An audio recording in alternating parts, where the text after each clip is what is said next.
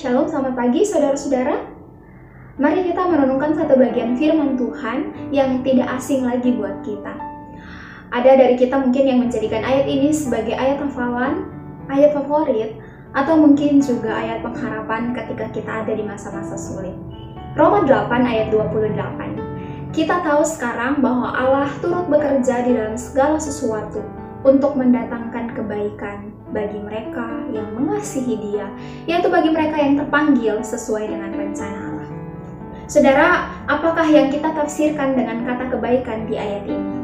Ada dua orang yang karena sebuah kesalahan yang tidak disengaja, mereka dijobloskan ke dalam penjara. Setelah satu masa hukuman yang mereka jalani, akhirnya hakim memberikan keputusan tentang akhir dari masa hukuman mereka. Kepada yang satunya, hakim berkata bahwa dalam 10 hari dia akan dibebaskan. Tetapi kepada yang satunya, hakim berkata bahwa dalam 10 hari dia akan menjalani hukuman mati. Saudara mereka masih akan menjalani 10 hari yang sama di tempat yang sama, dengan keadaan yang sama, tapi menantikan akhir yang berbeda. Yang manakah menurut kita dari kedua kasus ini yang bisa dikatakan sebagai kebaikan? Mungkin spontan kita akan berkata, tentunya akan dibebaskan dalam 10 hari.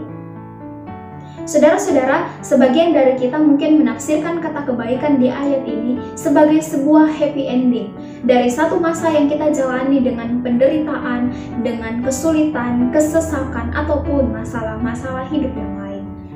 Jika demikian berarti kita menafsirkan kata ini, kata kebaikan ini, berdasarkan cara pandang kita.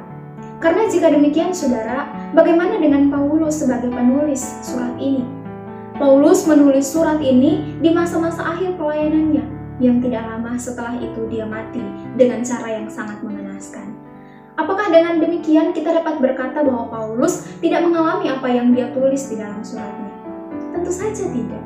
Karena kebaikan berdasarkan kacamata Allah adalah kemuliaan Allah yang dinyatakan dengan keserupaan kita dengan Kristus melalui segala sesuatu yang kita alami di dalam hidup kita. Di ayat 29 dijelaskan bahwa kebaikan di sini berarti bahwa keserupaan kita dengan Kristus. Saudara inilah kebaikan yang paling utama. Kata bekerja berdasar berasal dari bahasa Yunani sunergeo yang sebenarnya merupakan gabungan dari dua kata yang berarti work together atau bekerja bersama. Saudara-saudara, segala sesuatu di dalam hidup kita ini bekerja bersama yang tentunya ada di dalam campur tangan dari Allah sendiri untuk menjadikan kita semakin serupa dengan Kristus.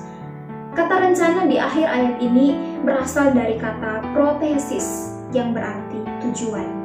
Allah menyelamatkan setiap kita dengan suatu tujuan, yaitu untuk hidup memuliakan Allah dan menjadikan kita semakin serupa dengan Kristus. Saudara-saudara, itulah kebaikan yang paling utama, yaitu segala sesuatu di dalam hidup kita bekerja bersama di dalam campur tangan Allah untuk menjadikan kita semakin serupa dengan Kristus. Harus diakui bahwa masa-masa pandemi ini merupakan masa-masa yang sulit bagi setiap kita. Semua aspek di dalam hidup kita sepertinya sulit. Pekerjaan sulit, bisnis sulit, yang membuat ekonomi keluarga kita juga menjadi sulit masalah keluarga semakin menjadi-jadi. Mungkin ada juga di antara anggota keluarga kita, orang-orang yang kita kasih yang terinfeksi COVID, bahkan mungkin juga ada yang meninggal. Saudara tentunya wajar kalau setiap kita itu mengharapkan happy ending dari semua kesulitan yang kita alami di masa-masa ini.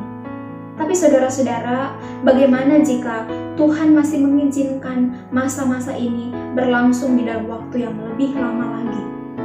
Bagaimana jika kita belum bisa melihat tanda-tanda keadaan segera membaik? Apakah kita dapat berkata bahwa tidak ada kebaikan? Saudara-saudara, biarlah firman Tuhan pagi hari ini mengingatkan kita bahwa segala sesuatu di dalam hidup kita ini bekerja bersama di dalam campur tangan Allah untuk menjadikan kita semakin serupa dengan Kristus. Karena itu bertahanlah dengan tenang karena Allah dengan kasihnya, dia tidak pernah membiarkan kita menjalani hidup kita seorang diri. Dia akan setia mendampingi setiap kita. Amin. Tuhan Yesus memberkati.